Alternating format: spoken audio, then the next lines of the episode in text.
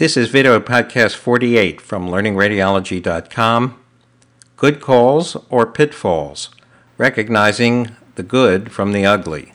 Hello, I'm William Herring from Albert Einstein Medical Center in Philadelphia.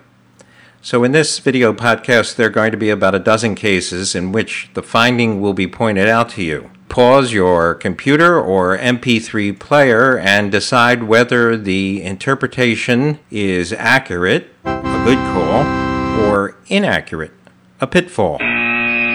Let's see how it works. This is the first case. This is a sixty-one-year-old with a cough.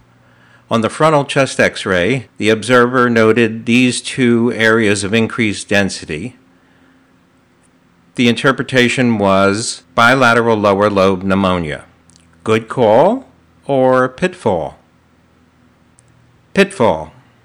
Those two areas actually represent epicardial fat pads, a collection of fat on the outside of the heart, more frequently seen in more obese individuals than thinner individuals, which is visible on the left side of the heart in the area where the red arrow is demonstrating it, and sometimes at the right cardiophrenic angle, as it is in this person, where the other red arrow is pointing to the fat pad. You'll notice that they do not obscure or silhouette the hemidiaphragms because their fat density and the diaphragm and the contents below the diaphragm are soft tissue density.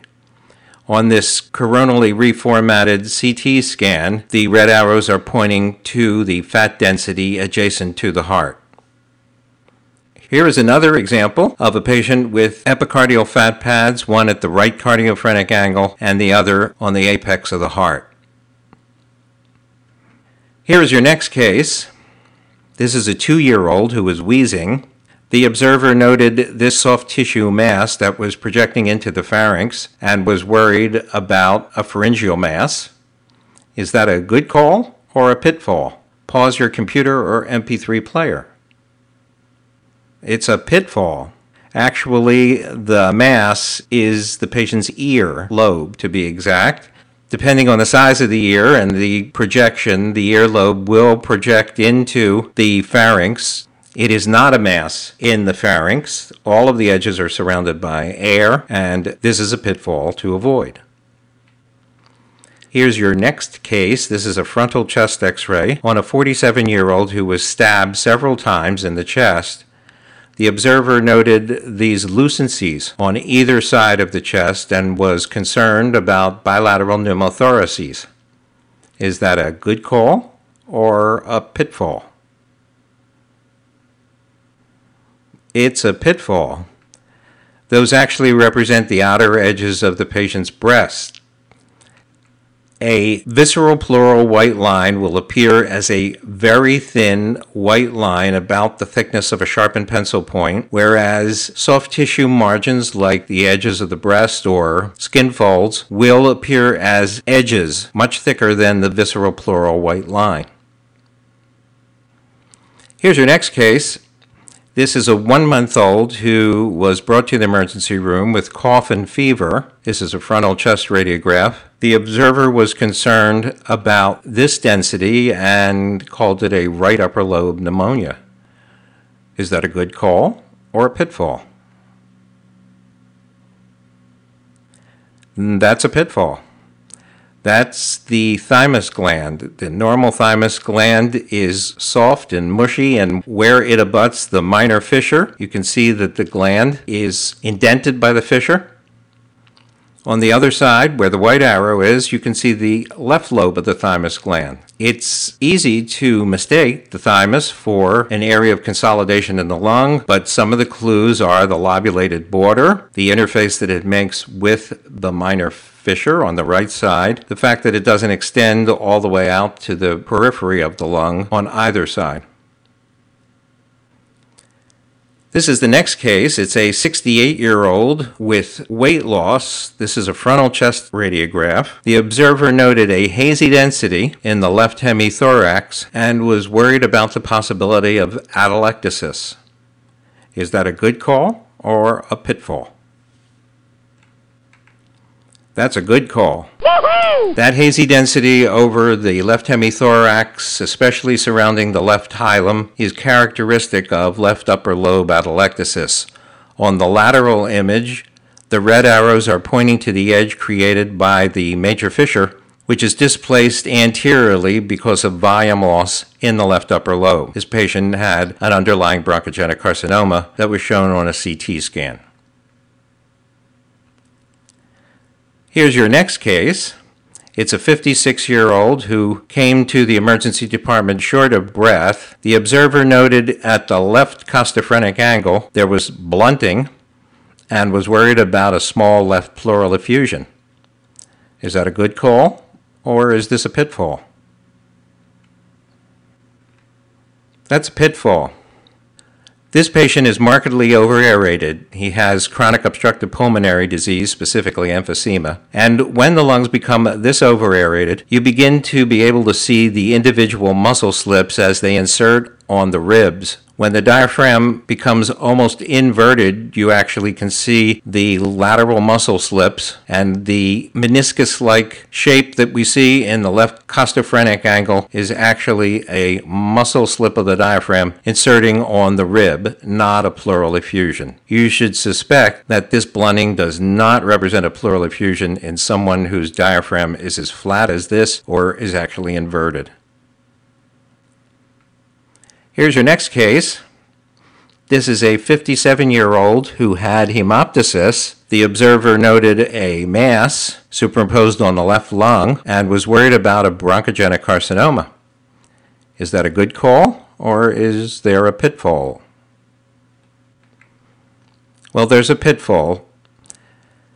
This mass exhibits something called the incomplete rim sign. You'll notice that a portion of the mass is extremely well marginated, and that's the portion that abuts air, whether it's air in the room or air in the lung, while another portion of the mass is fuzzy and indistinct. That's the incomplete portion of the incomplete rim sign, and that's where this mass is attached to something. It's attached either to the inner chest wall, projecting into the lung, or it's attached to the outer chest wall and projecting into the atmosphere. And in fact, when you see the incomplete rim sign, it should make you suspicious that whatever you're looking at is actually on the patient's skin. So when they went back to re-examine this patient, they discovered that there was a large mole on the patient's back that was producing the mass that we saw on the frontal chest x-ray.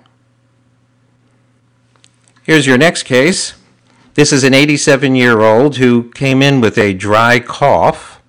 Uh, the observer couldn't help but notice that there were these lucencies in the right upper lobe and was worried about cavitation, perhaps from T B. Is that a good call, or is this a pitfall? Well, if you look very carefully at those so-called cavities, you can see they're extremely symmetrical in shape. In fact, they're all the same size, too. And they're far too circular to represent naturally occurring cavities.